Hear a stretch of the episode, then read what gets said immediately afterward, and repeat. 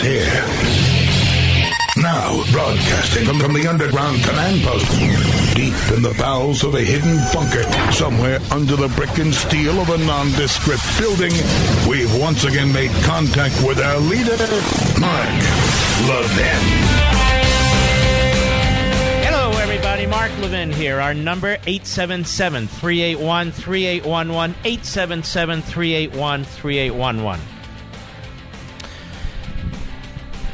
Let's see. You know, this is such an important format. It really is. That uh, I'm not going to get on here and race through 15 subjects that are on websites or on the internet or on cable news. You know, there are one, two, three that are probably worth talking about, but I just, I just can't, I can't do it. I can't listen to it. I tried today because I didn't have a TV uh, in the morning and so forth. So I'm listening throughout the country, and I'm listening, and people are racing through this, uh, this one, and we got this one. Whoa, whoa, whoa, whoa! Slow down, man. You know, in the olden days of radio, and I'm not saying those were the great golden days. I'm just saying in the olden days of radio, people took a little bit more time. Now, I take a little bit more time, not because it's the olden days of radio, but because I don't understand why I should speed through 14 different subjects you already heard about for the last 48 hours. Doesn't mean I won't discuss some of them, but you know, you've got to add value to it. Can, in other words, what's the point? Now, we've been talking about the media, and I don't just mean to hit them over the head. We've been talking about in a very substantive way. At least here we have. And that is, they create their own reality. And in this case, it's a progressive reality. And they push it out as news. Now, I've been talking about this for quite some time. And as you know, people have different hobbies. My hobby is reading, researching. It's what I like to do. It's what I like to do. I came across a book called The Image. The book is 55, 56 years old. It was published in 1962. Its author was Daniel Boorstin. He's since passed. He was a historian, very accomplished man. He was in charge of the Library of Congress for some time. Before that, he was uh, a professor. When he was a very young man, for one year, from 1938 to 39, he was a communist. And then, as World War II went on and he saw what the communists were doing, he rejected communism completely. And shortly thereafter, he became a conservative. Now, there's all kinds of conservatives, but fundamentally a conservative. He wrote a number of books, but he wrote this book, The Image. And here's the subtitle A Guide to Pseudo Events in America. I said, This son of a gun, he hit the nail on the head. Now, if I were your typical columnist, TV host, radio host, I wouldn't tell you about this man. I would steal his ideas and regurgitate them. But I can't function that way. I just can't. But I want us to take a little bit of time to understand what he was trying to convey. And he did very effectively because back then, 1962, this was considered quite the cutting edge book. But it is completely relevant to today. In fact, more so, given the nature of corporate mass media. In chapter one, he, his title is From News Gathering to News Making A Flood of Pseudo Events. Does that not sum it all up? Does that not sum it all up? A flood of pseudo events. Just think about it. Think about it. Stormy Daniels, now this particular immigration issue, which has been around a long time. Um, it, it is we are surrounded by these pseudo events. And here's what he says in part. Obviously, I can't read the whole book, but there's sections I want you to hear. He says, in the last half century, now remember, the book is over 50 years old. In the last half century, a larger and larger proportion of our experience, of what we read and see and hear, has come to consist of pseudo events. We expect more of them, and we are given more of them. They flood our consciousness. Their multiplication has gone on in the United States at a faster rate than elsewhere. Even the rate of increase is increasing every day. This is true of the world of education, of consumption, and of personal relations. It is especially true of the world of public affairs. A full explanation of the origin and rise of pseudo events would be nothing less than a history of modern America. And during the course of the book, he focuses particularly on the media. He says, uh, and I'm skipping around as I must, he says, then came round the clock media. The news gap, again, this is almost 60 years ago, over 50 years ago. The news gap soon became so narrow that in order to have additional news, quote unquote, for each new edition or each new broadcast, it was necessary to plan in advance the stages by which any available news would be unveiled. After the weekly and the daily came the extras and the numerous regular editions of newspapers. The Philadelphia Evening Bulletin, which has gone by uh, now, by the way, soon had seven editions a day. No rest for the newsman. With more space to fill, he had to fill it ever more quickly. In order to justify the numerous editions, it was increasingly necessary that the news constantly change, or at least seem to change. With the radio on the air continuously during waking hours, the reporters' problems became still more acute, and keep in mind cable news in particular. News every hour on the hour, and sometimes on the half hour. Programs interrupted any time for special bulletins. How to avoid deadly repetition, the appearance that nothing was happening. The news gatherers, well, they were asleep, or that the competitors were more alert. As the costs of printing and then of broadcasting increased, it became financially necessary to keep the presses always at work and the TV screen always busy. Pressures toward the making of pseudo events became ever stronger. News gathering turned into news making. News gathering turned into news making. Later on, he says, in many subtle ways, the rise of pseudo events has mixed up our roles as actors and as audience, or the philosophers would say, as object and as subject. Now we can oscillate between the two roles. Fascinating. New forms of pseudo events, especially in the world of politics, thus offer a new kind of bewilderment to both politician and newsman. Is that not true? Pseudo events spawn other pseudo events in geometric progression. This is partly because every kind of pseudo event being planned tends to become ritualized with a protocol and a rigidity all its own. As each type of pseudo event acquires this rigidity, pressures arise to produce other, derivative forms of pseudo events, which are more fluid, more tantalizing, more interestingly ambiguous. Thus, as the press conference, as an example, a press conference, itself a pseudo event, became formalized, there grew up the institutionalized leak. As the leak becomes formalized, still other devices will appear. In other words, individuals, in and out of government leaking to the media to get their messages across, to push their advantage, to position themselves, to advance an ideology. Pseudo events. Of course, the shrewd politician or the enterprising newsman knows this and knows how to take advantage of it. That is the leak.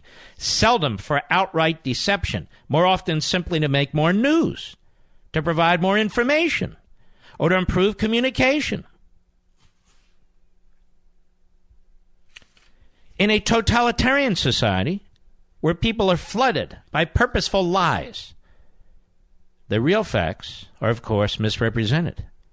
But the representation itself is not ambiguous. The propaganda lie is asserted as if it were true. Its object is to lead people to believe that the truth is simpler, more intelligible than it really is. The masses, with their inertia, always need a certain time before they are ready, even to notice a thing. They will lend their memories only to the thousandfold repetition of the most simple ideas. This he's quoting uh, uh, the the fascists, or he's he's, he's uh, portraying the fascists.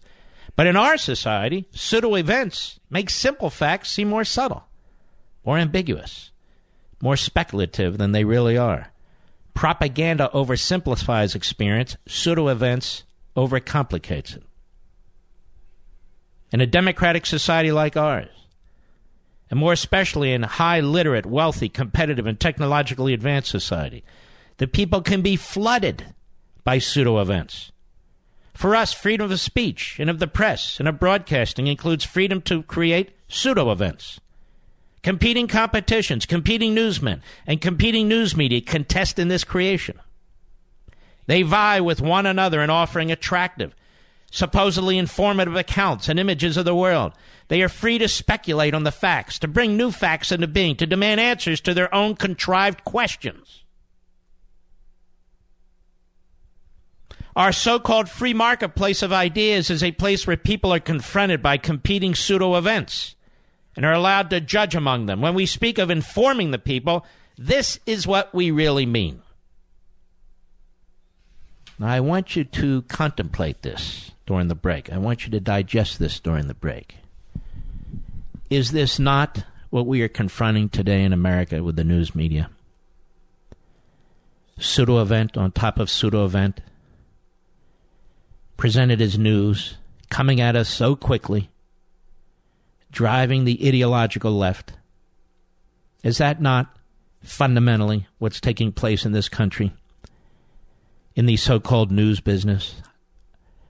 I would argue that it absolutely is. 56 years ago and today for sure. We'll be right back. Mark Levin.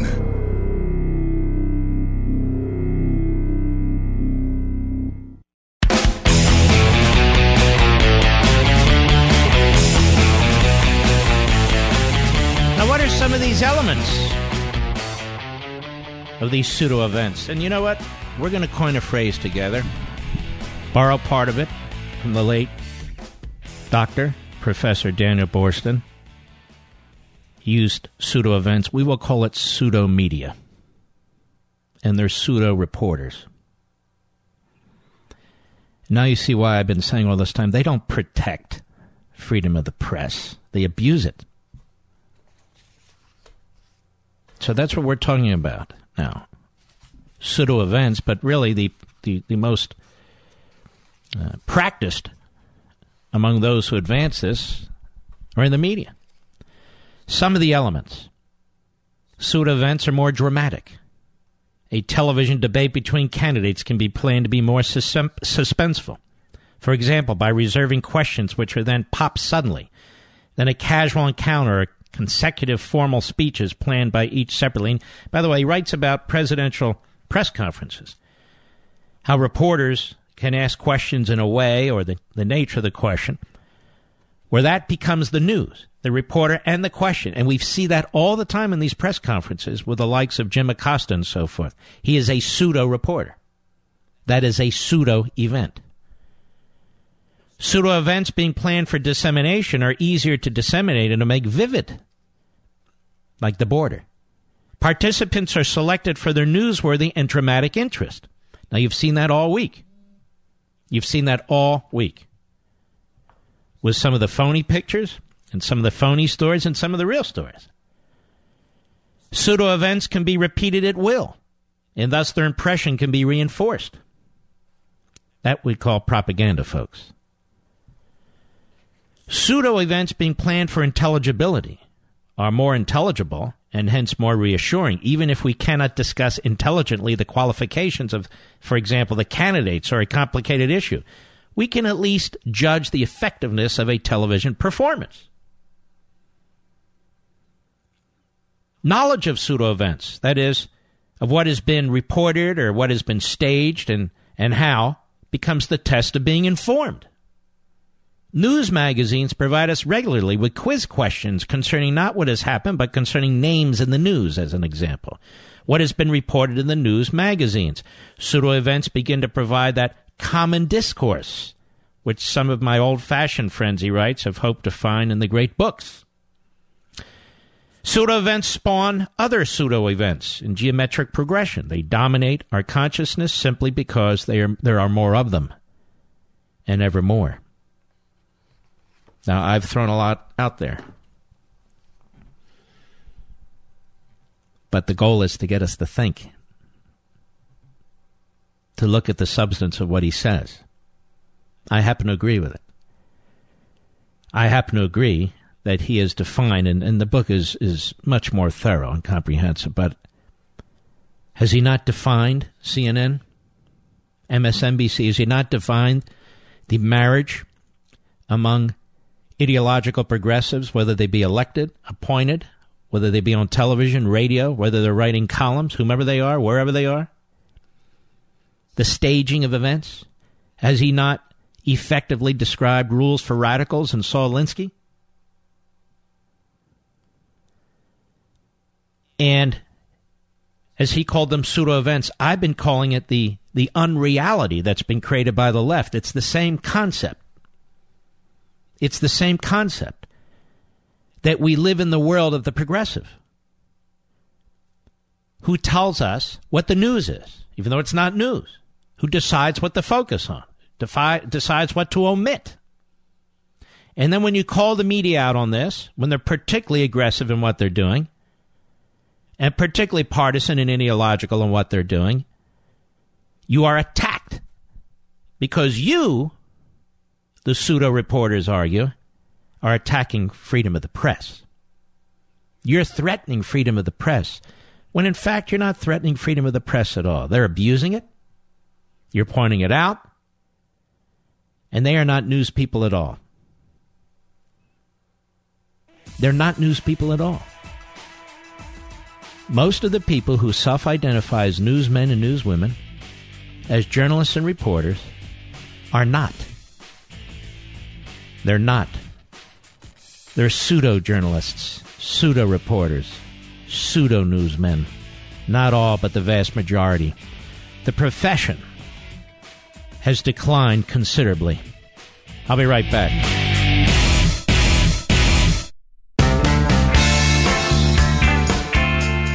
Mark Levin, America's Tyranny Hunter. Call in now, 877 381 3811.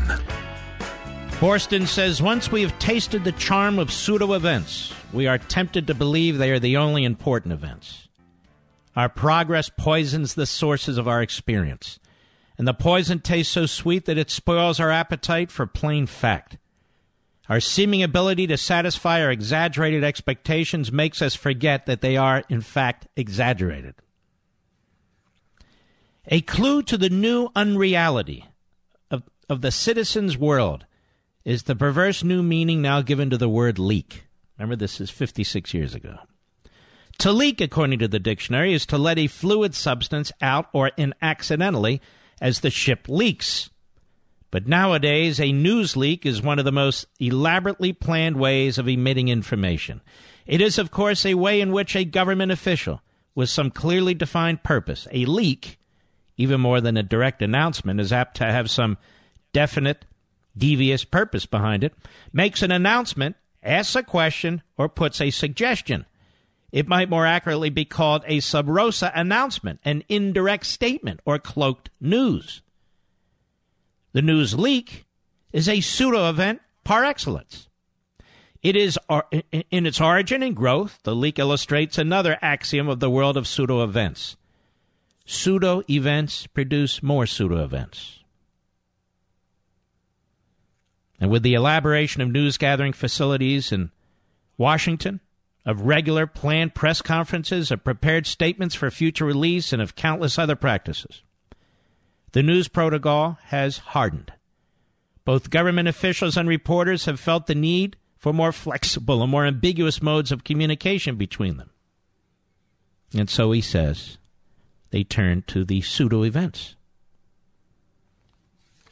to influence, if not control, the real events and the understanding of reality. This is pretty heavy stuff. What do you make of all this? Chris, Baltimore, Maryland, listening on WMAL. Go ahead, sir. Mark, always a pleasure to talk to you. Thanks so much for taking my call. Um, You bet. How prescient was this guy? 56 years ago. Can you imagine? Uh, you know, if not for conservative talk radio and alternative media sources, imagine where the society Yes, would be I today. am uh, Uh, on, on a trying fast track. desperately to uh, get my headphones to work. So I would ask the caller to continue as I mess with this. All right. Uh, yeah, Mark. So what I was saying was, I mean, imagine where we would be uh, with, with, with, without alternative media sources or conservative talk radio. We'd be, we'd be, we'd be. Well, far- well, this is this is part of the problem, though, isn't it? Even though we have alternative uh, news sources and so forth, uh, if they're simply going to repeat what the pseudo media say and react to the pseudo media, not for the purpose of determining right from wrong and fact from fiction, but to fill time, then we're no better than them, are we? No, so we need to be very And careful about it, don't we? We do, and you really have to be selective about where you get your information from, and it just takes work. And I think that's part of the problem. The media knows this. They know that uh, we're in a society where we're trying to raise our families, we're trying to work, make ends meet, and it's hard to stay informed. And uh, if if they just get you following, you know, following the bouncing ball of all these distractions, um, I can see it um, really contributing to what overall the progressives want to do. And you, I, I, mean, as an example, there are real world things going on out there, real dangers we face. Uh, China is is its military advances are unbelievable in terms of its technological might, which it stole from us. Look what Russia's up to. We've been talking about North Korea, and now what are we talking about? We're talking about what the pseudo reporters want us to talk about, want us to think about. So day in and day out, it's that we have the equivalent of Nazi concentration camps and Japanese internment camps, that we are a horrible people and a horrible country and we need open borders. Driving the left's agenda, driving the progressives' agenda. So I would take it one step beyond Boorstin. That it's not only pseudo events, these are pseudo events that have as their purpose to advance the cause of progressivism. I would add that chunk to it, and that's a big chunk, and it's a necessary chunk. Uh, all right, my friend. I appreciate your call. A great affiliate in Baltimore is WCBM. We're uh, very, very pleased to be there. Joe, Bucks County, Pennsylvania, Sirius XM, go. Oh, oh my goodness, the great one, Mark Levin. Thank you, Thank sir. you. It's first time caller. Man, Thank I you. love you. I, thank you for being there, sir. I appreciate it. I it. talking to your uh, great call taker, Rich, and uh, what a good guy. You know, Yep. just like you. and uh, I said to him, uh, Mark, um, I, I want to call you Mr. Levin. I'm sorry. I, No, I no, don't call you. me Mark I and so go much for it, respe- I have baby. so much respect for you, sir. That's Um, all right. I got to tell you, I'm 66 years old. I, I've been around, and and uh, I can get depressed just like everybody else. I see what's going on. It always seems like, oh, we're losing, we're losing, we're losing. And then in the last 24 hours, and, and a lot of it has to do with listening to folks like you. It always seemed to be you're you're there. I mean, it's just so good that you're there, and and of course my my, my unshakable faith in the good Lord. That I know that we're winning, and we're we're winning because you know these these scoundrels, these these just evil, ugly people that are there, they're Marxists. If we want to be honest, let's call them what they are. They're just Marxists. They're just godless folks that just want to uh, they have no appreciation for this wonderful Yeah. country. Where are we going with this? All right, let me get to the point Yes. we have to be optimistic. We have to know that we're winning because they're exposed now. If cat- if Trump is the catalyst, and I think he is, you know, we have to we have to we have to know we are winning. We're, we, they're they're out in the open now. They're so ridiculous. They're so absurd. Well, listen, if you mean by winning that Trump has successfully exposed them, I agree. But I don't think we're winning. I think they control most of the college campuses. They control most of the media. They control most of the movie houses in Hollywood. They control most of our governing institutions. We are on defense. I think we have to recognize that, understand it's a daunting task, but also understand it is surmountable. There's still time left. We're, a, we're an army of tens of millions of people. I've been thinking about this overnight because I wasn't really happy with last night's show. To be perfectly honest with you, I wasn't happy with myself. I wasn't happy with the show. Uh, I'm not making any excuses. There was some breaking news in the first hour, just knocked me off my game, and that's okay. Uh, but I'm focused again. And my point to you folks is this we have to know where we stand. We have to know where we stand. And where we stand is in a very difficult place. But we also need to know that there's tens of millions of people who share our principles, who share our views. They voted for Donald Trump. In the past, they voted for Ronald Reagan. It is we who are underrepresented in this government. It is we who are underrepresented in the parts of government that don't care if you're represented or not, like the courts and the bureaucracy and so forth. But it is we who have to use ideas, who have to use free speech, who have to call out the so called press. It is we who have to be resolute, because if we're not, nobody else will be. Now, Joe, I understand you're an ex cop, and I want to thank you, my friend. Thank you. And, and you take care of yourself. Bucks County, man, it's been like 10, 15 years since I've been there, but it's a beautiful county. Beautiful county. Donna, Frederick, Maryland, the great WMAL. Go. Hello, Mark. I just want to thank you for basically defining the term fake media, which we all refer to so affectionately, and that book. What an incredible read, and you did a wonderful job articulating that for us. And I don't know where we'd be if we didn't have um, you all these years and and your fellow talk show hosts that that pull these things and extrapolate them for us and define them for us because we're supposed to live in a free society and uh, so much of what you honestly said, I wish more of them would do that because what I, what I'm trying to do now is bang the pots and pans and say we cannot become in the alternative media, the free media, conservative talk radio, conservatives on the web and on the internet, conservatives on Fox and on other networks. We cannot become them. In other words, it's not good enough just to take what they throw at us and embrace it. I don't mean support it, and then spend three hours talking about it. I don't disagree that we have to talk about it. We need to confront it. We need to unravel it. Got it. But we need to do more than that. One of the things we complain about with Republicans is they do not explain our principles.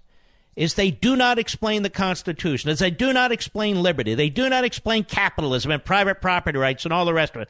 And they don't. And if we don't do it, people like me, it's not going to get done because it's not done on our college campuses and our history classes. It's just not.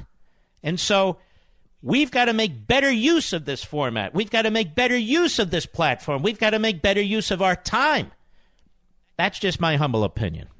And I agree with you wholeheartedly, Mark. And thanks again. And and you know what? Uh, I agree with you, especially this week, because we really need to be talking about the IG report way more than being on the defensive with immigration. Or if we're going to talk about, as an example, this immigration issue, why don't we point out, as I did on Hannity last night, and there are other arguments you can make. They want to talk about Japanese internment camps, Donna? Let's talk about them. Who set them up? Franklin Roosevelt. Who funded them? The Democrat Congress. Who upheld them as constitutional for crying out loud? The packed Roosevelt Supreme Court. Those Japanese internment camps are in the hands of the Democrat Party. And we need to talk about that. That's called history. They give us opportunities to unravel what they're doing, and we ought to do it. What I'm saying is do it the right way. All right, Donna, thank you for your call. I appreciate it. We'll be right back. Mark Levin.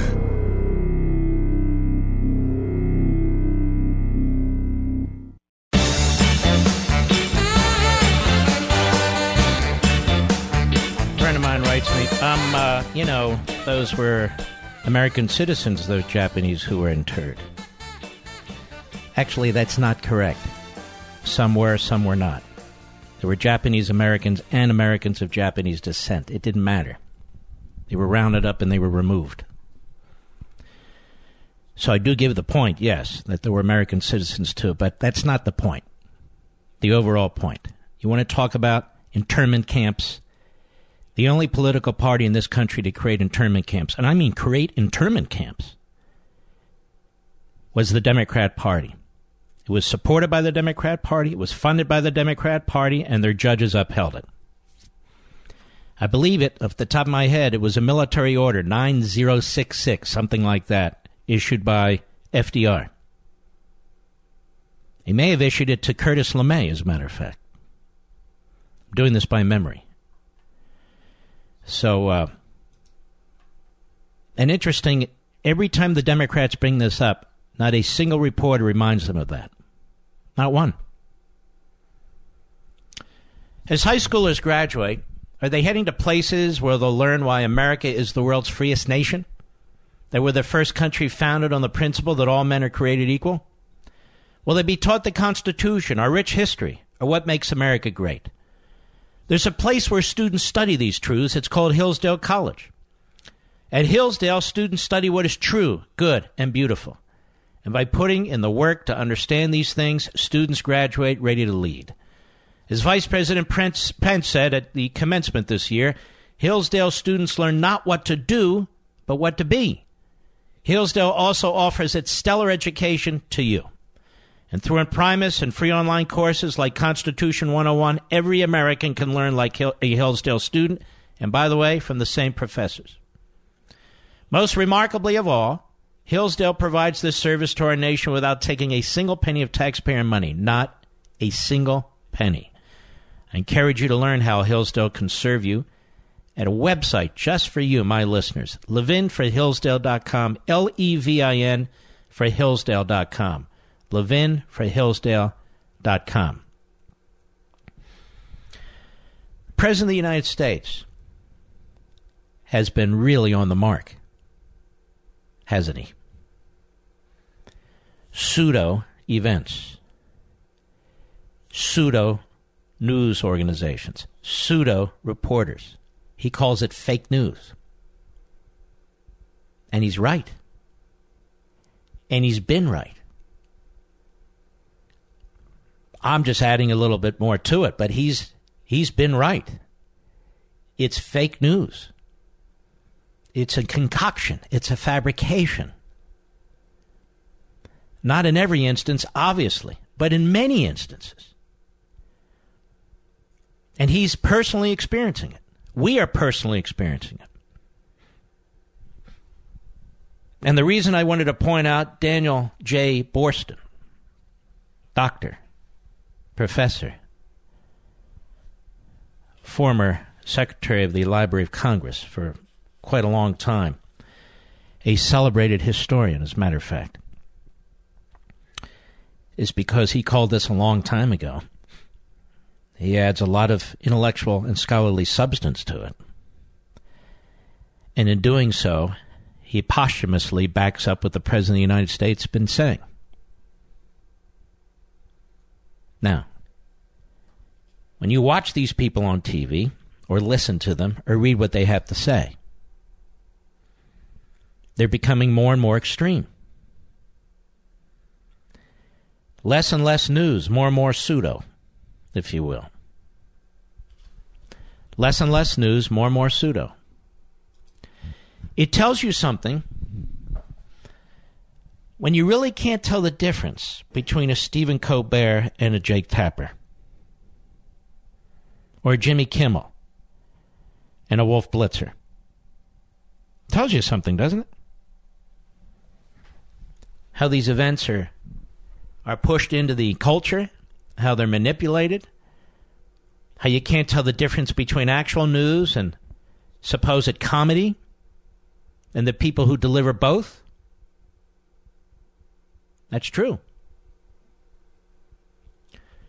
I'll give you an example. There's a guy by the name of Donnie Douche. Donnie Douche is on the Morning Joe. I want you to hear what Donnie Douche has to say on the Morning Joe. He said it today. Cut four, go. What has to happen now, this can no longer be about who Trump is. It has to be about who we are. If we are working towards November, we can no longer say Trump's the bad guy. If you vote for Trump, you're the bad guy. Mm-hmm. If you vote for Trump, you are ripping children from parents' arms. You, the mistake that we've made in the past is look at that bad guy over there, look at that bad guy. What the Democrats have to do is make the next election a referendum on not who Trump is, but who you are. And we all, that, that's the big difference. You can no longer now as a voter, because it's now not about taxes, it's, it's not even about some abstract term of immigration or, or nationalism. If you vote for Trump, then you, the voter, you not Donald Trump, are standing at the border like Nazis going, you here, you here. And I think we now have to flip it. And it's a given the evilness of Donald Trump. But if you vote, you can no longer separate yourself. You can't say, well, he's okay, but. Now, if you're like me, you want to put your fist through my microphone right now. Because you know what a lying scumbag this guy is. Excuse my French. This is a news network, MSNBC. MSNBC. You get the point?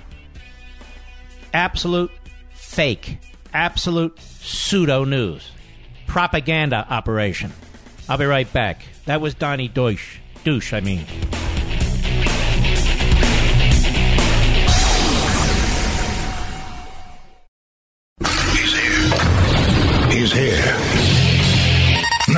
Broadcasting from, the underground command post, deep in the bowels of a hidden bunker, somewhere under the brick and steel of a nondescript building, we've once again made contact with our leader, Mark Levin.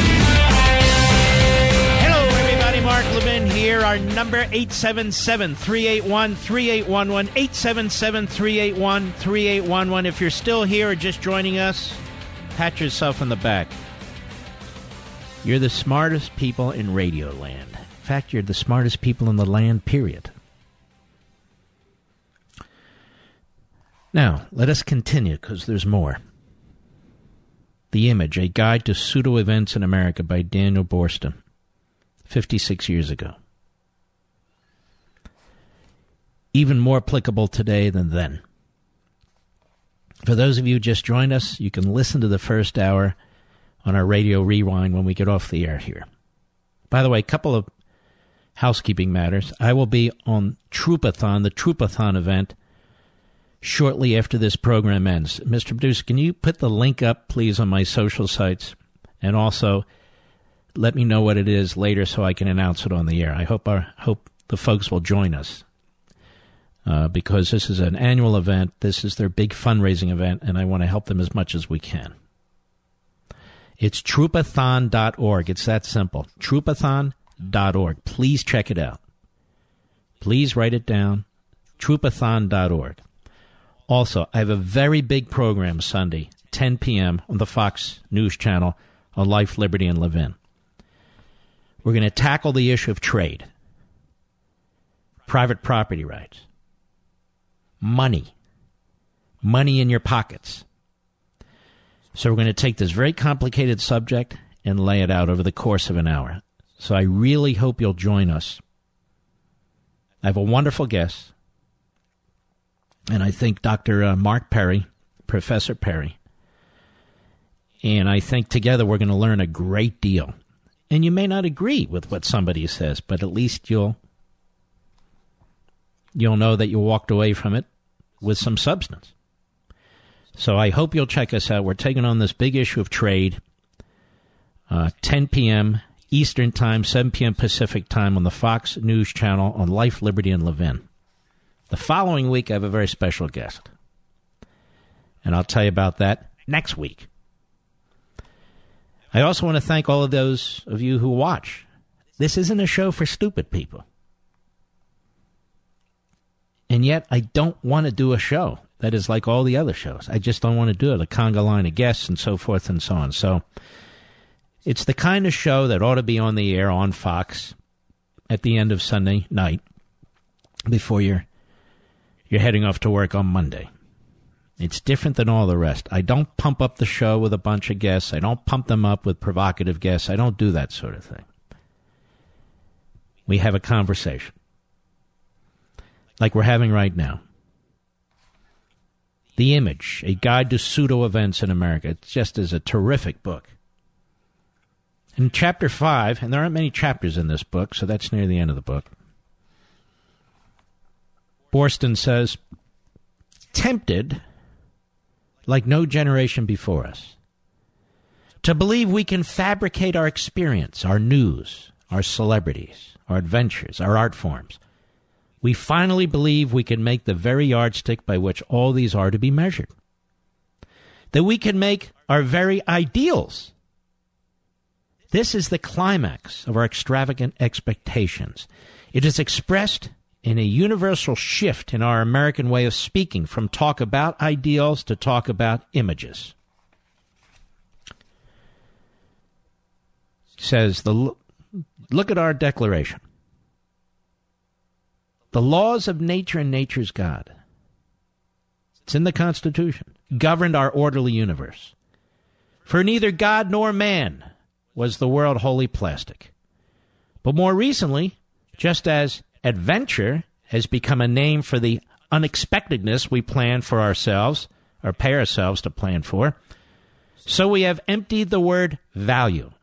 We've moved away from a traditional meaning found in older dictionaries. Value equals ethics. That which is worthy of esteem for its own sake, that which has intrinsic worth. Toward a newer and modern American meaning, value in sociology in acts, in customs, in institutions, etc., regarded in a particular, especially favorable way by a people, an ethnic group, and so forth. So our new social scientists speak of values all the time. By it, they mean the peculiar standards which a society has made for itself. By it, they reassure us that we need not worry over the dissolution of ancient ideals, since all ideals are now obsolete. The most civilized peoples, in fact, are to be those who know they are guided by values of their own making. This is why I take it to the next step. He doesn't say this, but I'll say it. He's talking about progressivism. Yet for most of our history, we have believed ourselves a nation guided by ideals, ideals given to us by tradition, by reason, or by God. In 19th century America, the most extreme modernism held that man was made by his environment. In 20th century America, without abandoning belief that we are made by our environment, we also believe our environment can be made almost wholly by us. This is the appealing contradiction at the heart of our passion for pseudo events, for made news, synthetic heroes, prefabricated tourist attractions, homogenized, interchangeable forms of art and literature, where there are no originals, but only the shadows we make of our other shadows.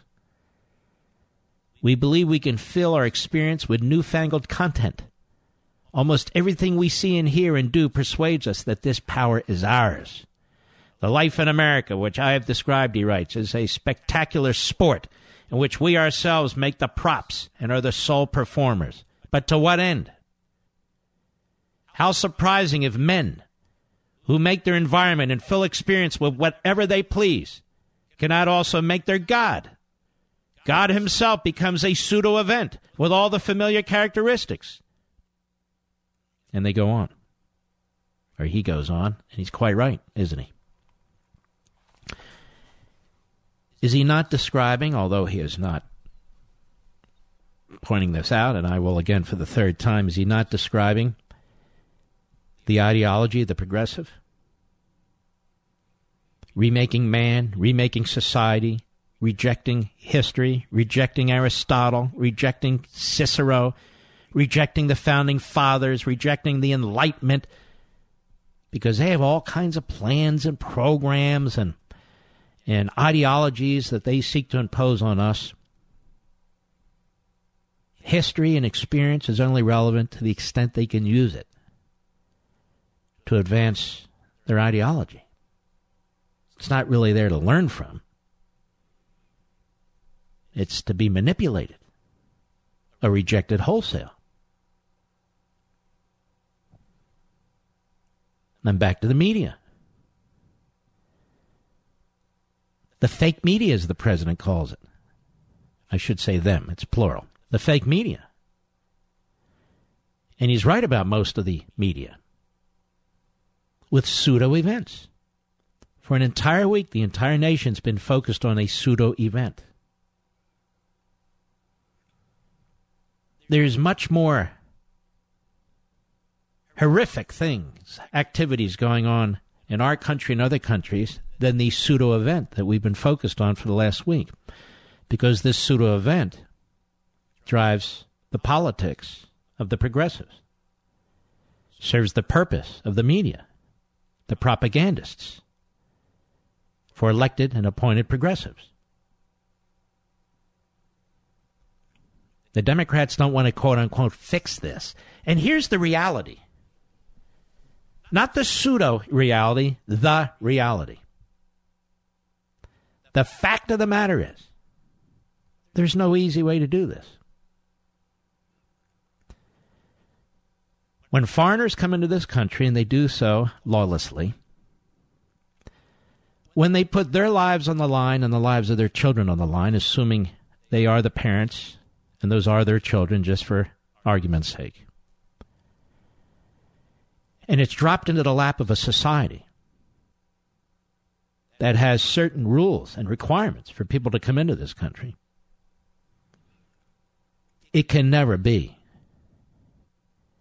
a perfect system. It can never be a very perfect system or an almost perfect system. Because what triggers all this is not you and me, it's not our country, it's not our culture, it is the foreigner who seeks to violate our law, and it is the government, in this case, Congress, and specifically the Democrats and enough Republicans, who refuse to secure the nation's sovereignty. We do not have concentration camps in this country. That is a lie, a pseudo lie, a pseudo event, I should say. We used to have internment camps in this country when FDR set them up and the Democrats supported them. We do not have internment camps anymore. When kooks on TV and radio and on the internet and shortwave radio used to talk about FEMA and their concentration camps, they were quickly dismissed. But now, when the pseudo media and the Democrats and Laura Bush talk about internment camps, we're supposed to take that very, very seriously. See, these are all concoctions, they're all fabrications. The fact of illegal immigration and the difficulty it poses, that's a reality. But that's not what we're discussing. We're discussing something that's fake concentration camps, internment camps, the purposeful and widespread abuse of little kids who come from foreign countries, that's not who we are. That's not what we're doing. And yet that's been the news. The pseudo news, pseudo events.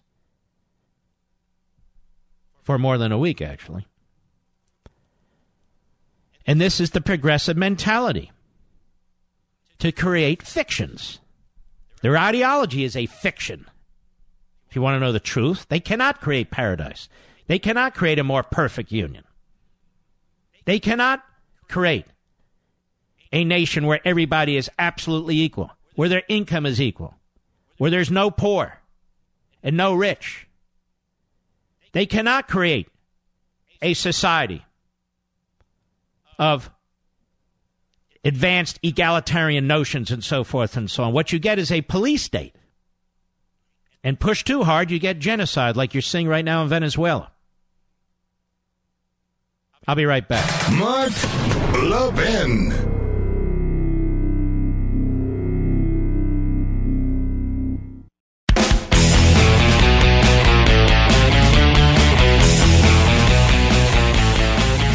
You're in the business of promoting pseudo events through pseudo news. The facts don't matter.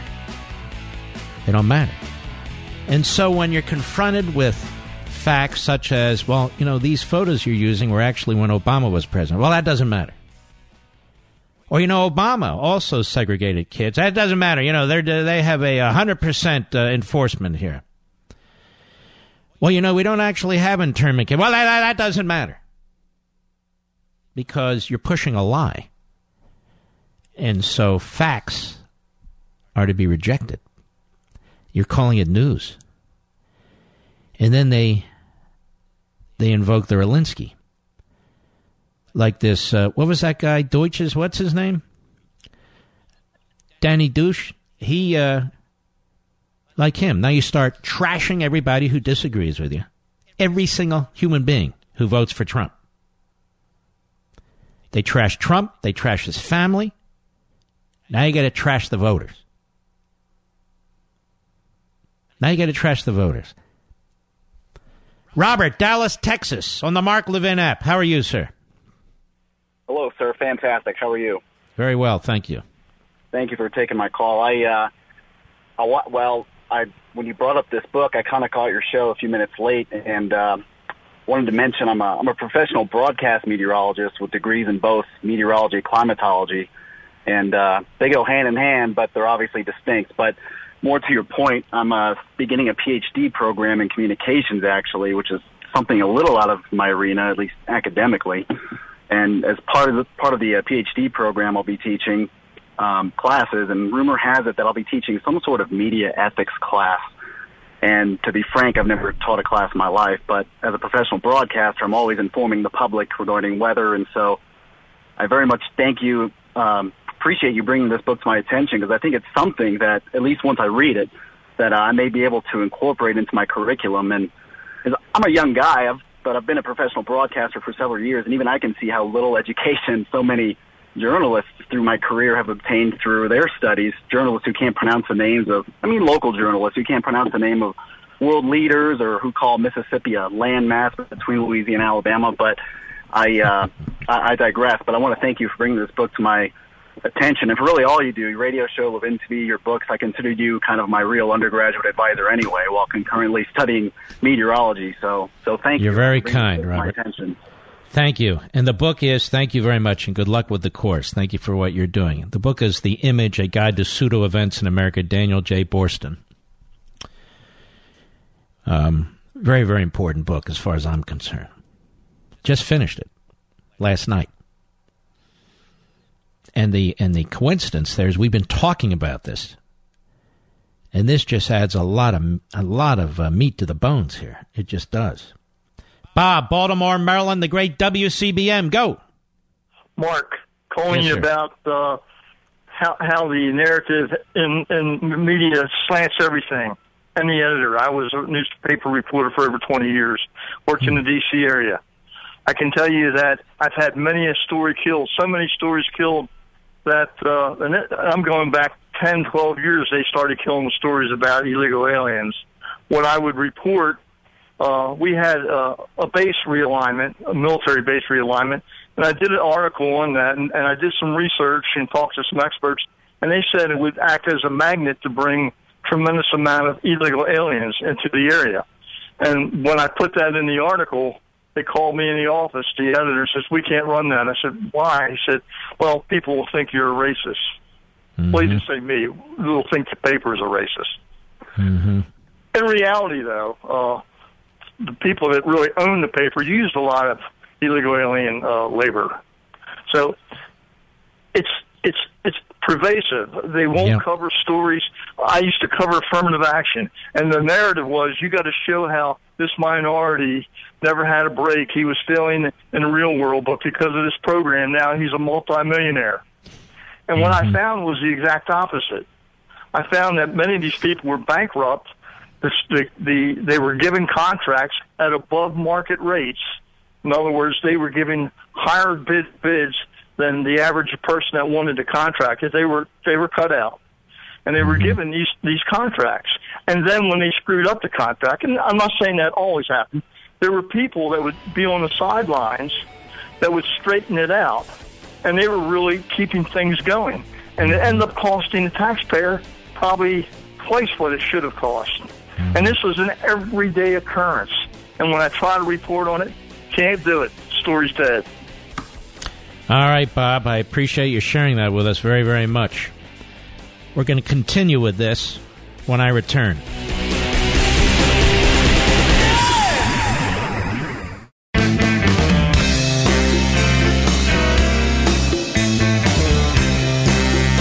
Where Americans meet to defend liberty and defeat tyranny. Call the Mark Levin Show now at 877 381 3811.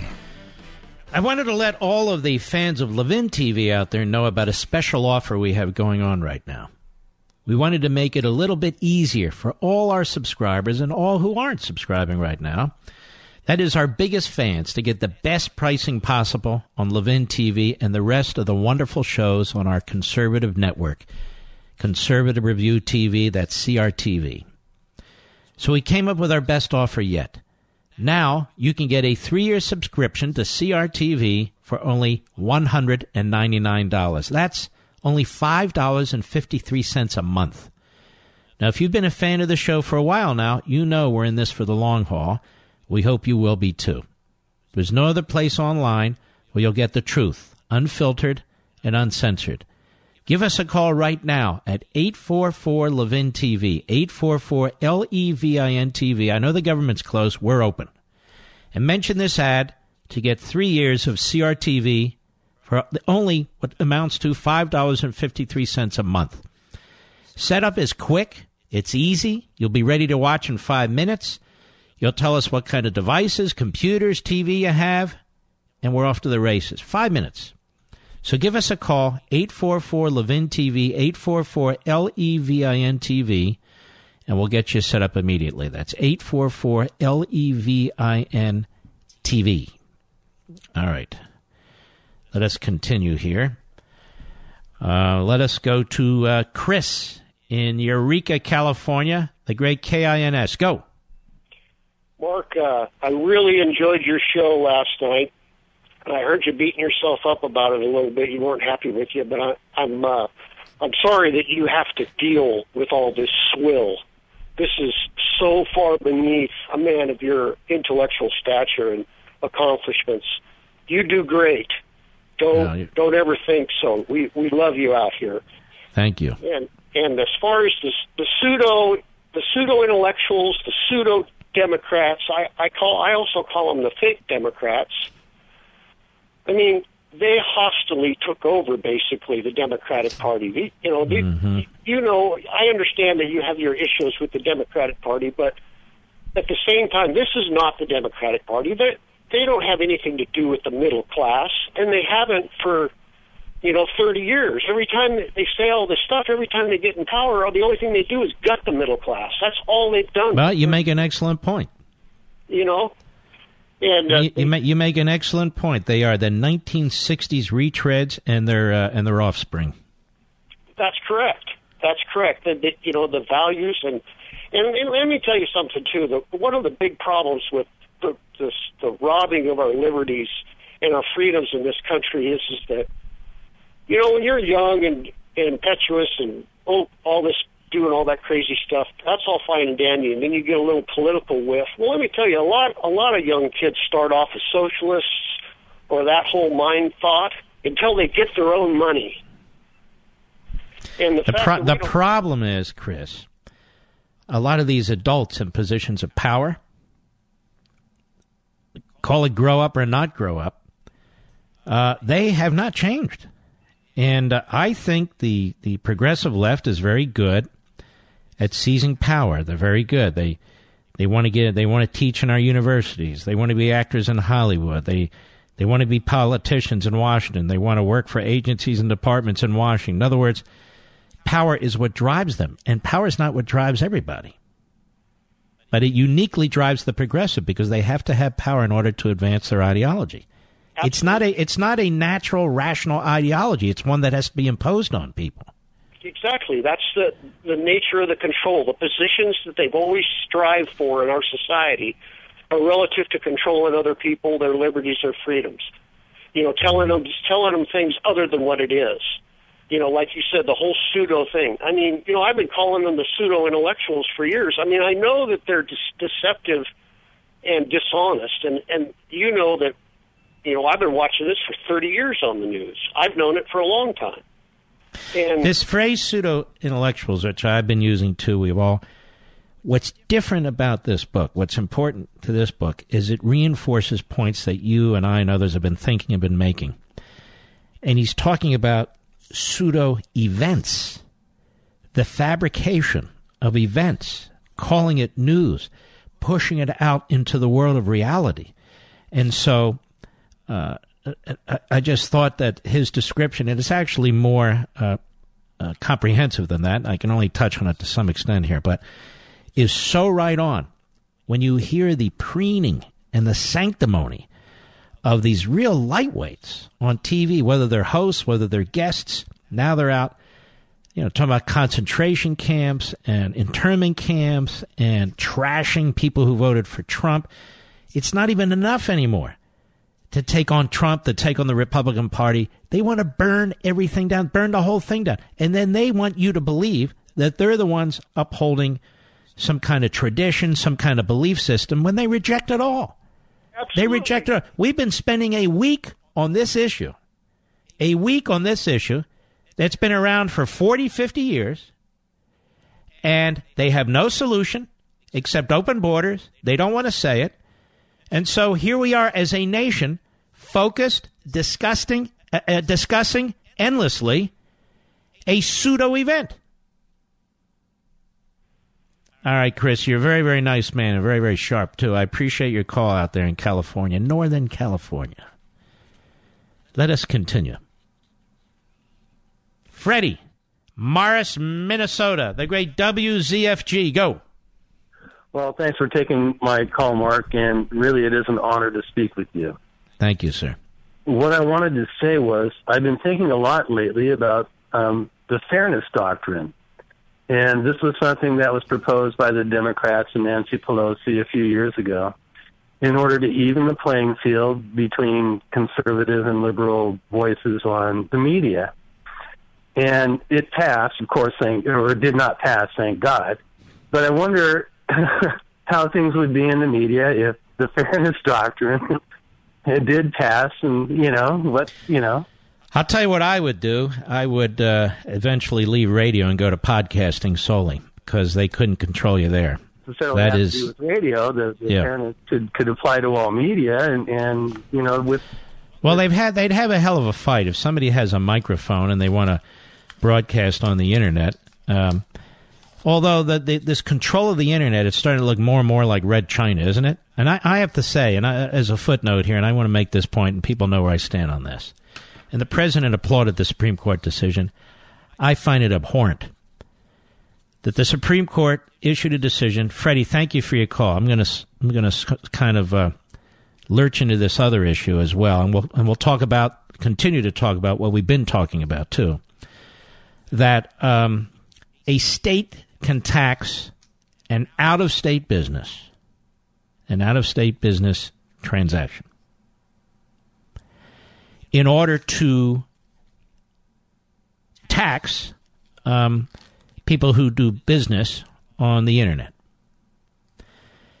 And I keep hearing that's good. It uh, it, it it it evens the playing field because you know retail stores um, they have to pay that sales tax. So why shouldn't people who make sales on the internet? Well, I'll tell you why. Because they also have shipping costs and insurance costs that most retail stores don't have unless they choose to take their business in that direction. But I don't really care. This is called capitalism.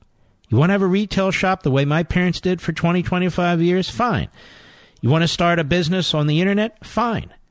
These are the rules. This is how it works. I'm getting very, very concerned about conservatives who seem to think that we should tax the hell out of the guy next to us to make sure we have a level playing field. That's not the answer. The answer is to lower taxes for everybody. Moreover, it amazes me that consumers say, yeah, let's do that when they're the ones who pay. Let me tell you what's going on in this country right now. Now somebody's going to get mad at me. The price of steel in this country, those tariffs went in place in April, late April. The price of steel in this country has gone up 40%. 40% on you. on you. That's going to have a ripple effect in this economy. Now they're excited because the Supreme Court ruled that states can tax internet sales, even if the entrepreneur, small business, or big business doing the sale isn't in their state. That states can tax it. States are very excited. They all want money. They have an insatiable appetite for your money. And I hear people. I hear people on TV. Well, this is fair, you see, because it levels the playing field. No, it's not fair. Now that guy on the internet has to be prepared to handle 45 different states and state laws when it comes to taxes. It's going to blow out a whole bunch of businesses on the internet. We want to create growth. We want to create opportunity. That doesn't do it. Why do we embrace these special interests who demand that the government or the courts step in? It's appalling. Steel, 40% higher. What do you think that's going to do to the cost of trucks in this country? What do you think it's going to do for the cost of refrigerators and washing machines and dishwashers? You think only billionaires use those? Or aluminum for that matter? You're going to put Americans out of work. You're going to drive up the cost to middle class families of basic goods. China's different. China's a national security issue. I have no problem with that. I have a problem with the rest of it. 40% increase in steel? When you have a 25% tariff? How does that happen? I'll tell you how it happens. We're getting ripped off. We're getting ripped off. You buy into these sob stories, whether it's immigration or whether it's tariffs. And the result is more and more government and more and more lawlessness. And less and less freedom and less and less capitalism and competition. And so now the court, whoa, what a great ruling. The court has decided now that states can tax extraterritorially. That's a tax on your head right there. Those of you who like to go on the internet. We don't exist for retail stores. I grew up in a retail store environment. I used to work in a retail store. You don't exist for retail stores. You don't exist for internet sales. It is what it is. I'm tired of this. It needs to be fair. Sound like leftists. Well, well, you need to be equal. It's called capitalism. Now, we just had a big increase of military spending. The president said he, he signed this massive spending bill, which is going to add massive amount of money to our debt. Now that's real news, but the pseudo news outlets don't report on that. Now, we're going to be buying less tanks, less fighter jets, less bombers, less bombs, because our military uses a lot of steel and a lot of aluminum. So there's consequences for this. And all those men and women who work on assembly lines, and all those men and women who work on our ports, and all those men and women who drive trucks, they're all going to be negatively affected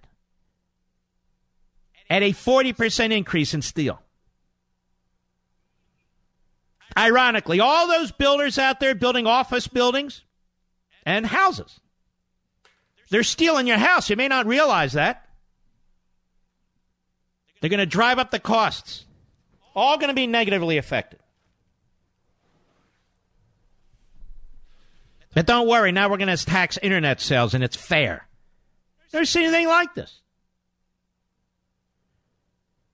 Now, you want to start a business, you don't have a lot of money, you want to start an internet business. This is good. That's America. That's what we do. Now it's, uh, by the way, yeah, you better hire a, an accountant. Why? Because if you sell throughout the country, you're going to have to file 45 different sales tax returns. in 45 different states. Now tell me that's not a disincentive. Well, we equaled the playing field. No, you didn't. You burned it up. These clowns on the Supreme Court. Mr. Kennedy has no relationship with reality. None. He's never started a business, retail or internet. I'll be right back. Mark Levin.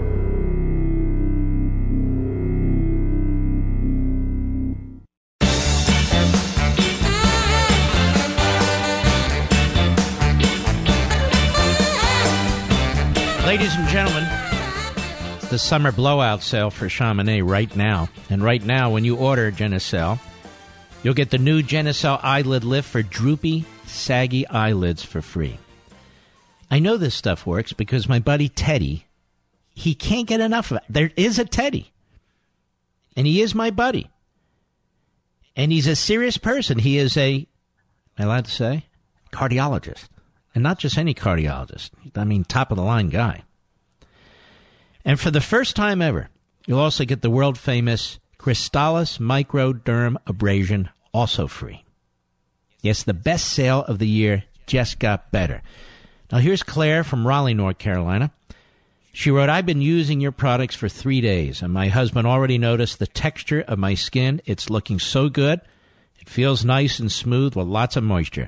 The bags under my eyes are minimal now. So far, so good. Now you can do that too, folks. With immediate effects included, you'll see results in 12 hours, guaranteed, or your money back. That's pretty damn good. Call 800 Skin 604, 800 Skin 604, or visit Genucel.com. Experience the power of looking and feeling your best every morning and help Chamonix's commitment to battered women's shelters across America, too. Order today and say goodbye to bags and puffiness tomorrow. Right now, express shipping is also free. Call 800 Skin 604, 800 Skin 604, or visit Genucel.com. That's Genucel.com, 800 Skin 604. Don't forget, Troopathon.org. Is that it, Mr. Producer? I want to get their website right troopathon.org. In about an hour and a half, I will be on the program. It's being webcasted. I hope you'll check in. I hope you'll give them support. Now, what they do is they send care packages overseas to our troops. And you can donate money uh, for one care package or multiple care packages, and they have wonderful, wonderful products in them that our troops really need. You know, people forget that we have these men and women overseas. It really is troubling, you know. With pseudo events here, uh, we're supposed to be following Stormy Daniels, and then we're supposed to be following this one and that one. You're well aware, I think, at this point, that uh, the cover of Time magazine is absolutely fraudulent. That the uh, the little child on the cover of Time magazine, uh, in fact, has not been separated from his mother. The mother decided to abscond with the little child, the daughter, out of Honduras uh, without the father's knowledge. There's several uh, siblings with the father back in Honduras. He's not happy about it. Uh, he would like them to come back. Uh, and there's a lot of stories like this that, of course, the media will not tell you. This was in the, uh, what was it, Daily Mail, uh, which, of course, is not the New York Times, the Washington Post, MSNBC, CBS, and all the rest of it. It is a British newspaper. We'll be right back.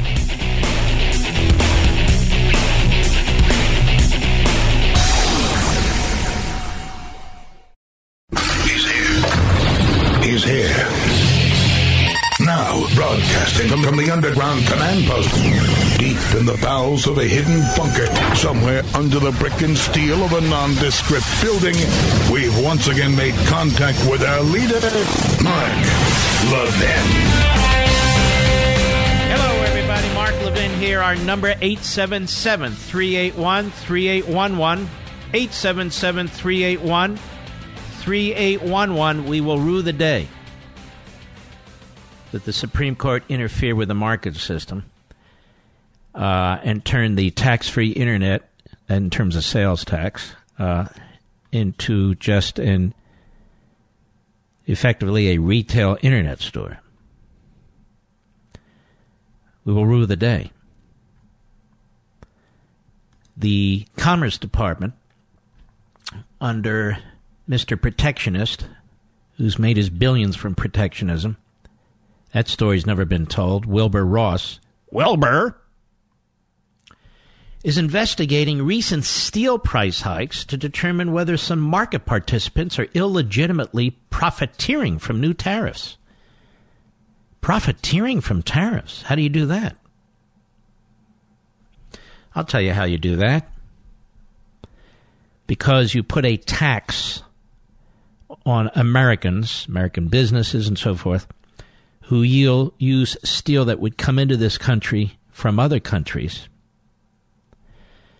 domestic steel companies jack up their prices.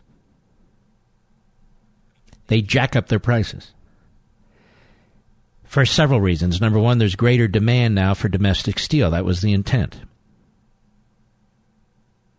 Because you have altered the market, you are managing the market, you are poisoning the market system. And so you're jacking up the price and you create more and more demand for domestic steel. So, in addition to the pressures placed on domestic steel because you're putting a tax on any steel that comes into this country, the domestic producers not only increase the price of their steel right under the amount of the tariff amount, but now you've built through market dislocation incentives to purchase domestic steel, and the pressure is on with supply and demand. You've limited the supply, the demand goes up. For the domestic steel, you're driving the price up. Now, in the end, you get screwed. In the end, millions and millions of people get screwed. So it's up 40%. Some places it's up 53%. Quote, there's no reason for tariffs to increase the price of steel by far more than the percentage of the tariff. Uh, uh, is Wilbur Ross an economic illiterate? I know he knows how to make a billion dollars through subsidies, protectionism, quotas, and all the rest. You can't not micromanage an industry or an economy this way. So he says the price of steel shouldn't go up any more than the price of the tariff. Now, even under those circumstances, that means the price of steel domestically would go up 25%. That is significant. But it's more than that. You're creating a different market. You are changing the market. You're limiting the competition. You're limiting the availability of the product. So there's an upward pressure on the product. And so, of course, the price is going to go beyond the tariff amount that you're applying to incoming steel from other countries. But look how you get screwed, the consumer, because in the end, you pay for everything. In the end, Mr. and Mrs. America, you pay for everything. Everything. Look how you get screwed. If foreign steel comes into the country, a 25% tax tariff equals tax. Tax is placed on the Americans who buy that steel. You say, all right, I'm not going to pay for that. I'll buy domestic steel. You buy domestic steel, now the upward pressure's on, you're going to pay 40 to 53% more than you paid six months ago. This eventually is going to cause a recession. May not be this year, may not be next year. I hope it's not in the election year. You're driving up the prices artificially by manipulating the market because your hope is to protect our steel industry. Our steel industry has been protected for 50 years. This has been going on, but not like this. This is a real big push. George W. Bush tried it for 10 months. We lost 200,000 jobs. After the fact, it was calculated we lost 200,000 jobs. The goal is to drive prices down, not to drive prices up. Now, on top of this, we have the Supreme Court, a bunch of economic illiterates there for the most part. And they've ruled that, you know, it's amazing. And our buddy Daniel Horowitz has a great piece about this on Conservative Review. It's amazing. The, the court's position when it comes to federalism versus federal control is so inconsistent. It's irrational. Absolutely irrational. Absolutely irrational. So in this case, it's going to allow states to apply sales taxes to sales that actually occur outside the states because their citizen is inside the state who's the consumer, you. And so you can expect New York that the sales tax that you pay in retail stores will now be applied to whatever you purchase over the internet on top of the cost of shipping and insurance. And if you're a guy or a gal who's trying to participate in the American dream and you say, you know what, I can't afford to rent a place, I can't afford to build a place, I can't afford to carry inventory, I'll tell you what I'm going to do. I'm going to start on the internet, this magnificent new market that's been put out there, the internet. The government wants control over it. It wants to tax it. State, local, fed. They, they see money there. Money, money, money. They need more money. And if you want to start now, you now have to meet with a CPA because that CPA is going to tell you you may have to file state sales tax returns in 45 states. Because the internet doesn't know any state or any region. When you post something on the internet, the whole world has access to it. So if you live in, say, Iowa, and you have a little internet business, Maybe you're making fifty, hundred thousand dollars. We have a lot of, quite frankly, women, single women, who use it as a second job, as second source of income. Well, now you're going to be loaded with red tape and paperwork. This is not what we want in this country. Hey, we leveled the playing field. They level the playing field in totalitarian regimes all the time. Do not buy the populist BS. Stop it with the populist BS, which only empowers the, hey, we're going to teach everyone, we're going to put tariffs on steel, aka tax you if you buy steel other than from our steel unions, our steel uh, companies. Well, I don't want to buy that steel. I want to buy somebody else's steel. What, are you an American? No, what's un American is playing one citizen off against another.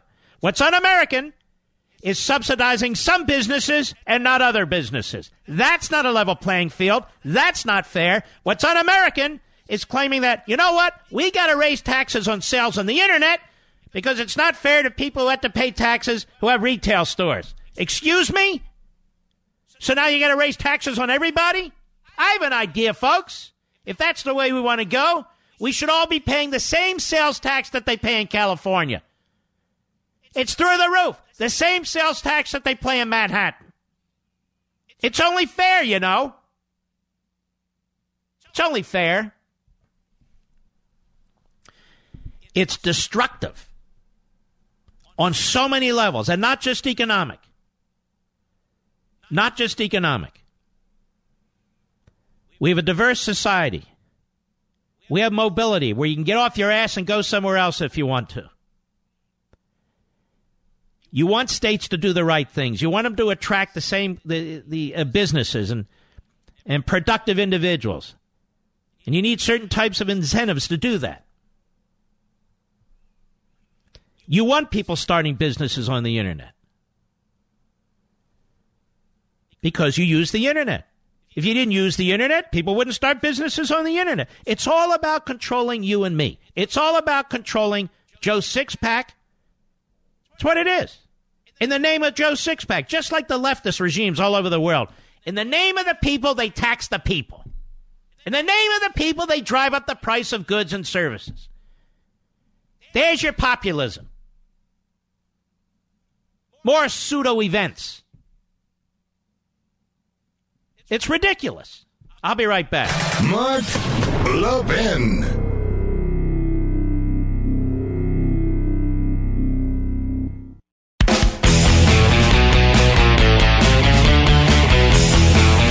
Don Lemon is a barely watched host on CNN.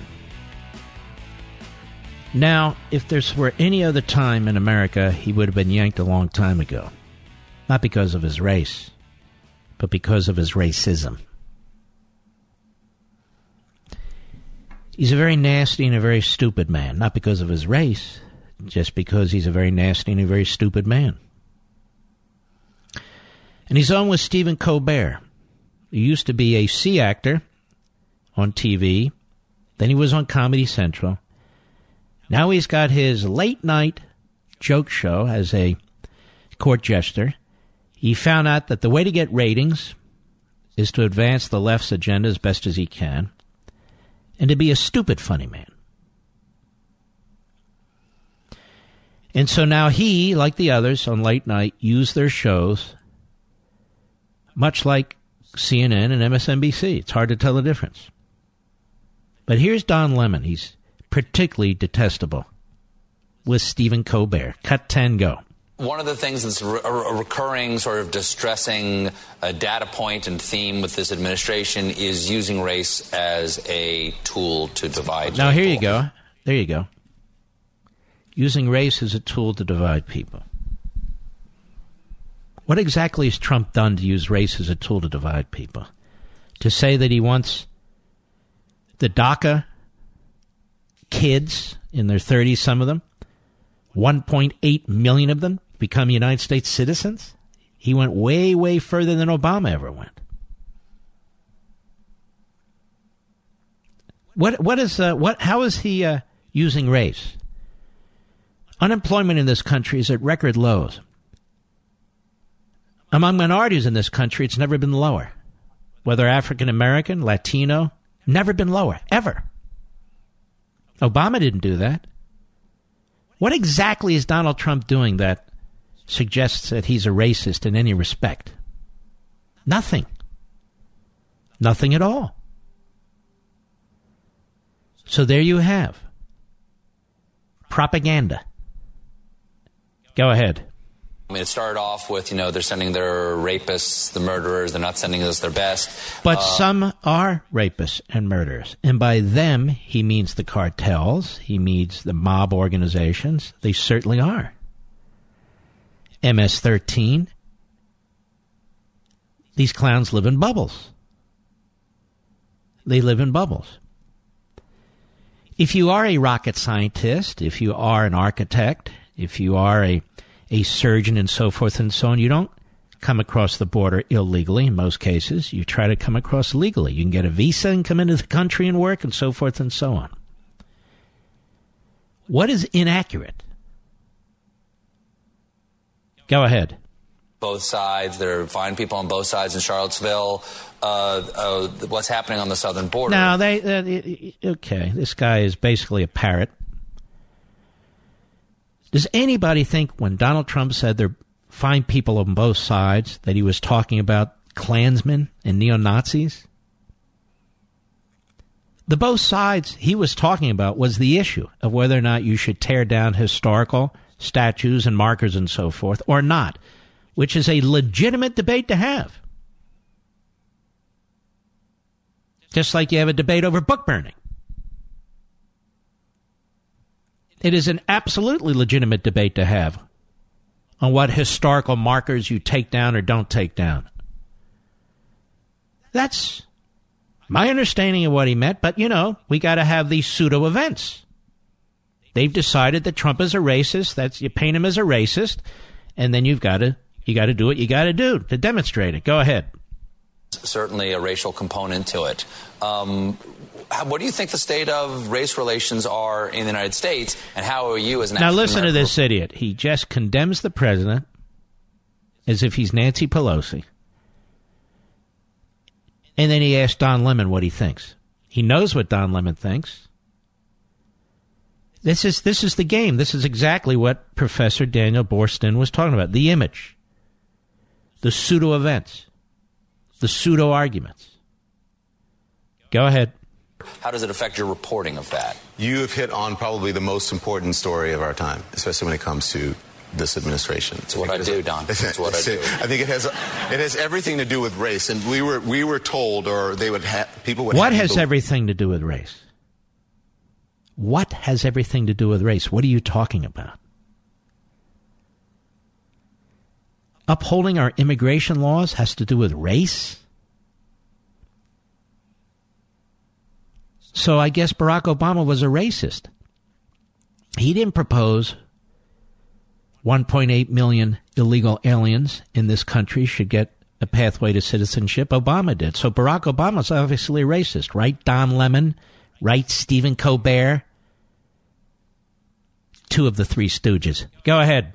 That this was about economic anxiety. Every single study and survey shows that this was about um, people who were losing power, losing influence. It was about race. People were concerned about people about losing power and influence. I don't think Don Lemon understands that this is a country and we have what's called citizens. And citizens are not supposed to lose power and influence. Whatever the race, religion, ethnic background, economic condition of the citizen, the citizen is the power. It's called a republic. It's called voting. It's called having representatives. Losing power and influence. The citizens are not supposed to lose power and influence to foreigners, to illegal aliens. You see, Don, you're the racist. Plus, you don't even understand how it's supposed to work because you don't care. Why? You're a radical leftist and you're in the pseudo news business. Go ahead. Not having the same level of influence as they had, and they were concerned about That's losing their privilege. Losing their privilege. We are so to- uh, the citizens are losing their privilege. Citizens don't have a privilege. We are this country. Oh, they must be talking about white privilege, you see. White privilege. Who are the racists again? I love it's it's like the football players taking a knee. This is Steve Colbert taking a knee. The guy's worth tens of millions of dollars.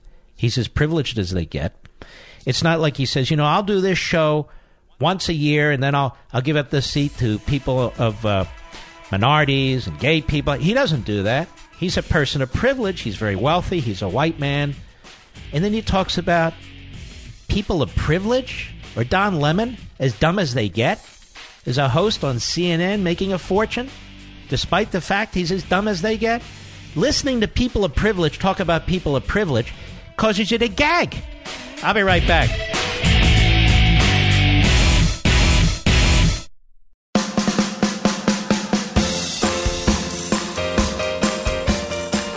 You're listening to Denali, the great one. The great one. And you can call in now, 877 381 3811.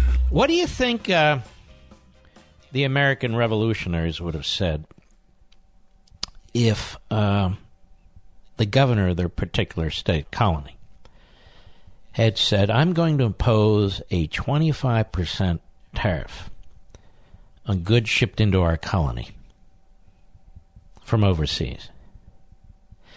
Now, keep in mind, these are the people who revolted against the Stamp Act.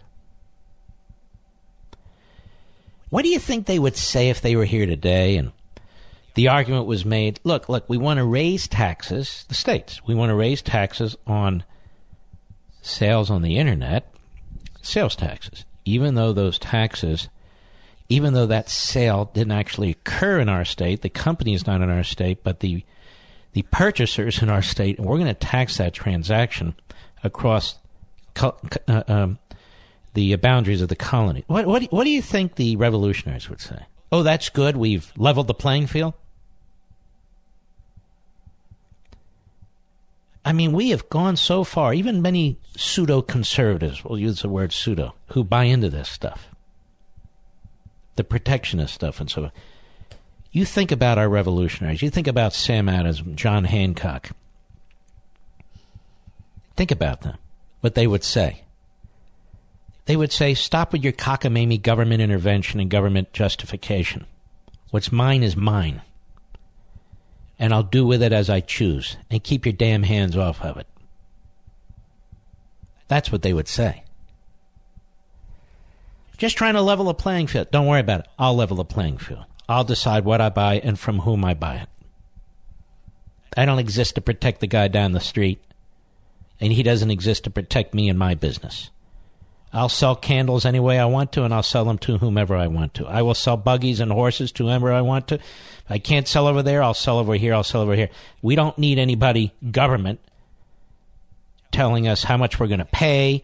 And in order to protect us, they're going to drive up our costs by 25%, which turns out to be 40 to 53%. And if you buy it over here and you're taxed, and you choose to buy it over here where you're not taxed, we're going to have a level playing field. We're going to tax you in both cases. No, no, no, no, no. What do you think about a revolutionary that had a small business and was told, now you got to fill out sales taxes for every single colony? Say, what? What? And we have conservatives in this country think this is a grand idea, all of it. We've lost our way. No, it's not. It's not a grand idea at all. They're stupid ideas that empower government at every level and take money out of your pocket and are going to put your fellow Americans out of work and cause a recession one day. It's just going to happen. The laws of economics are what they are. It's not even my opinion, it's a fact. How many of you have an additional $5,000 sitting around? Anybody? I didn't think so, but you may well need it if your HVAC system burns out because you were not on top of uh, of your filters and you didn't change your filter. I know you think I'm being a little melodramatic, but if you saw how bad this allergy season has been, all that junk which doesn't wind up in your lungs, it goes somewhere, it goes into your home's HVAC filters. Plus, it's getting hot outside. In fact, it is hot outside, and your system's working harder, isn't it? Spend 15 or 20 bucks, save your lungs, save your HVAC system with fresh filters from my friends at Filter Buy, America's leading provider of HVAC filters for homes and small businesses. You know they carry over 600 sizes, and if you want to customize your size or size or you need to of your filter, they can do that for you too. Plus, they ship for free within 24 hours, and if that isn't enough, they're manufactured right here in America. So, really, there's no reason not to do it. Set up our auto delivery like we have in our household. It just makes life easier. It's on a schedule. The filters come, and you're reminded let me get the old crap out and put the new stuff in. And by the way, if you do that, even though the work is on them and they manage the schedule, you'll save 5%. Additionally, you'll extend the life of your HVAC system. Like I say, it's getting hotter outside. The last thing you need is a busted HVAC system on top of the algae. I see these trucks all over my neighborhood.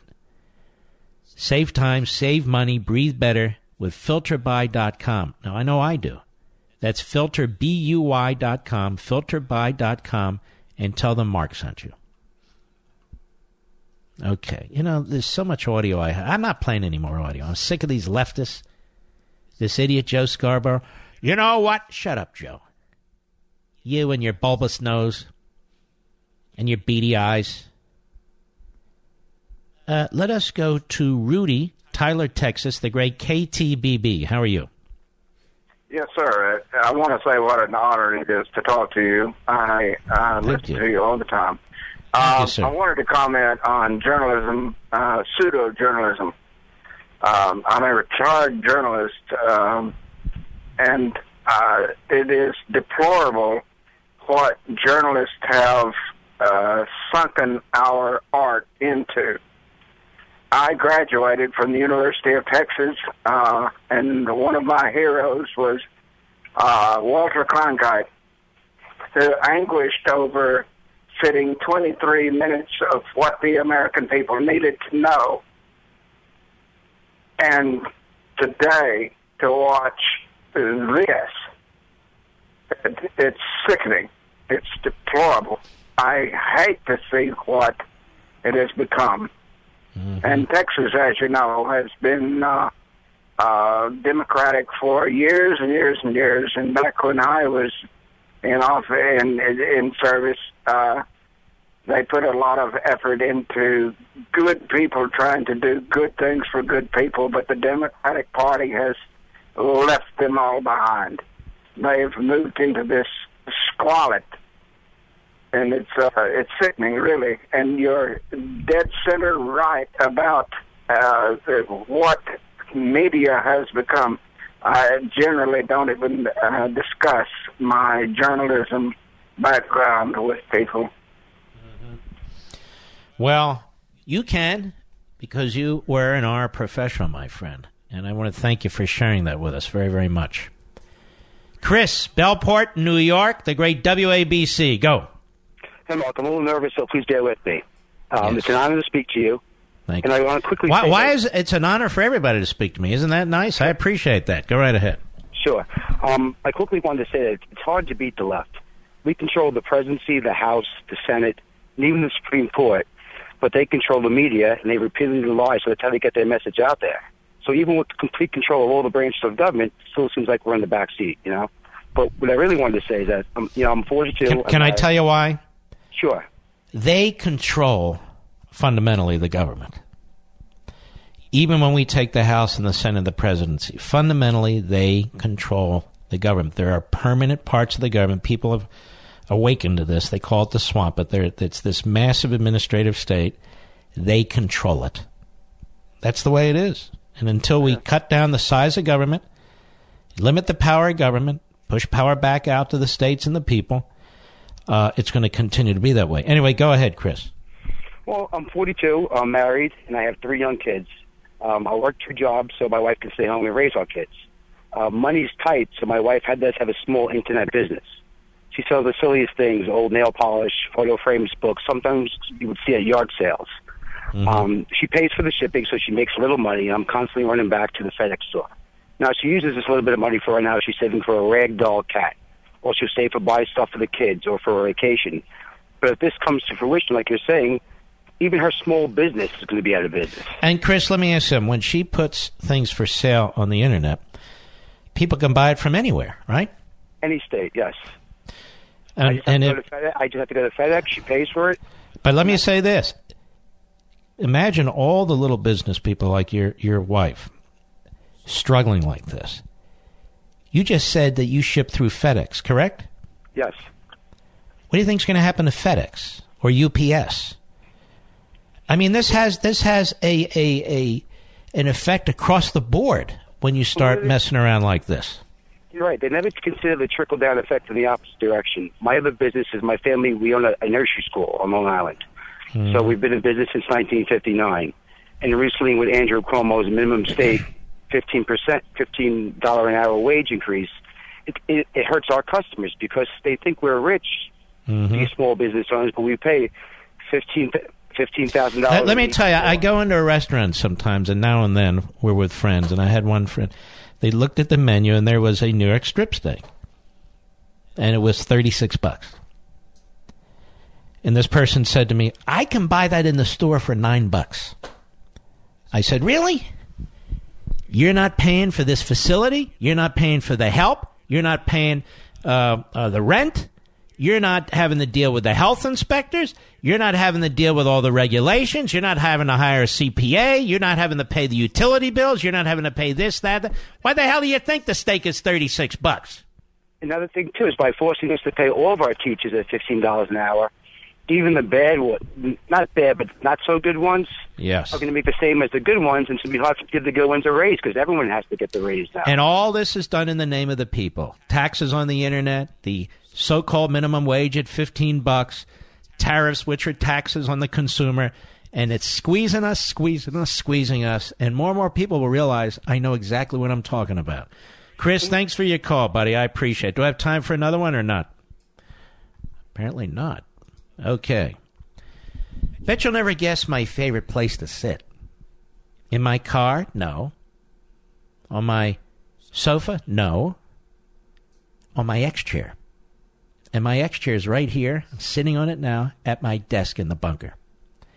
The X from X chair is not only the most modern and stylish piece of furniture in the bunker, it is luxuriously comfortable, and I mean it.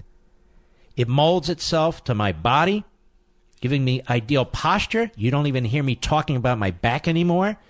which in turn gives me more energy, better concentration, more productivity than I ever thought possible. Don't waste another day sitting in one of those generic chairs. You may have got it from an office store, a warehouse store, whatever. Stop it. Get the X chair. You'll feel the difference, I promise. In fact, if you own a small business, get them for the entire office. See how much your employees appreciate them and how productive they'll become as, as a result. Now, here's a special deal just for you, my beloved listeners. Go to xchairlevin.com, xchair, L-E-V-I-N.com. Go there right now, and you'll get a hundred bucks off, a hundred dollars off. That's xchair, L-E-V-I-N dot xchairlevin.com, or give them a call, 1-844-4-XChair. Very simple, 1-844-4-XChair. Now, X-Chair comes with a 30-day, no questions asked guarantee of complete satisfaction. No risk at all. And trust me, you're going to have complete satisfaction. I love this chair. Go to xchairlevin.com. That's xchair, L-E-V-I-N dot com. Go now. And by the way, if you use code Levin Footrest, you'll get a free footrest, which I'm using right now as well. That's xchairlevin.com. Use code Levin Footrest and get your free footrest. Check them out. I know you're going to love it. We'll be right back. Mark Levin.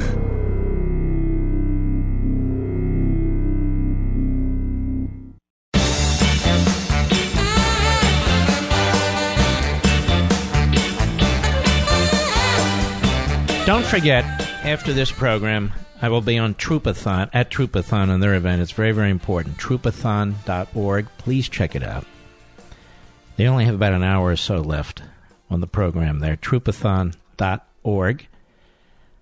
Quickly, Fred, Minneapolis, Minnesota, on the Mark Levin app. Go ahead.